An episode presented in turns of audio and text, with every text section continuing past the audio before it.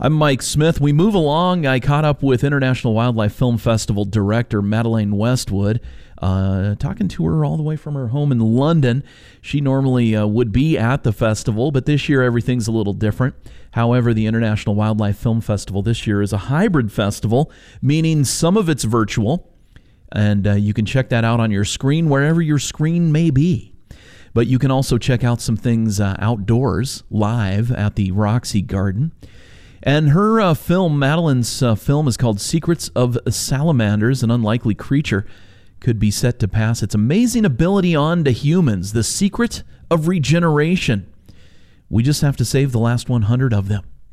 Again, Madeline Westwood, here's part of my conversation with Madeline, the director and producer of Secrets of the Salamanders, playing at the International Wildlife Film Festival right now. Salamanders. Let's just jump right into Secrets of Salamanders and the idea. Did you get there? Did you get to this film with an interest in salamanders? Was it something that came to you, or no knowledge of amphibians, salamanders, anything at all? What intrigued me was a small clip of a nun looking after a close relationship of the axolotl called Diachoki. And I thought that's really unusual to have nuns saving a species. So that was my entry point. But when I looked at the story, it was so rich. You know, axolotls, I discovered, have this incredible regenerative power. You know, they can regenerate brain and spine and eyes, everything. And for over 100 years, scientists have been trying to work out how on earth do they do that? Because if we can discover how they do it, wow, you know, what could be possible for humans? And then last November, scientists actually deciphered the genome. So it's like, whoa, you know, this is incredible, just incredible.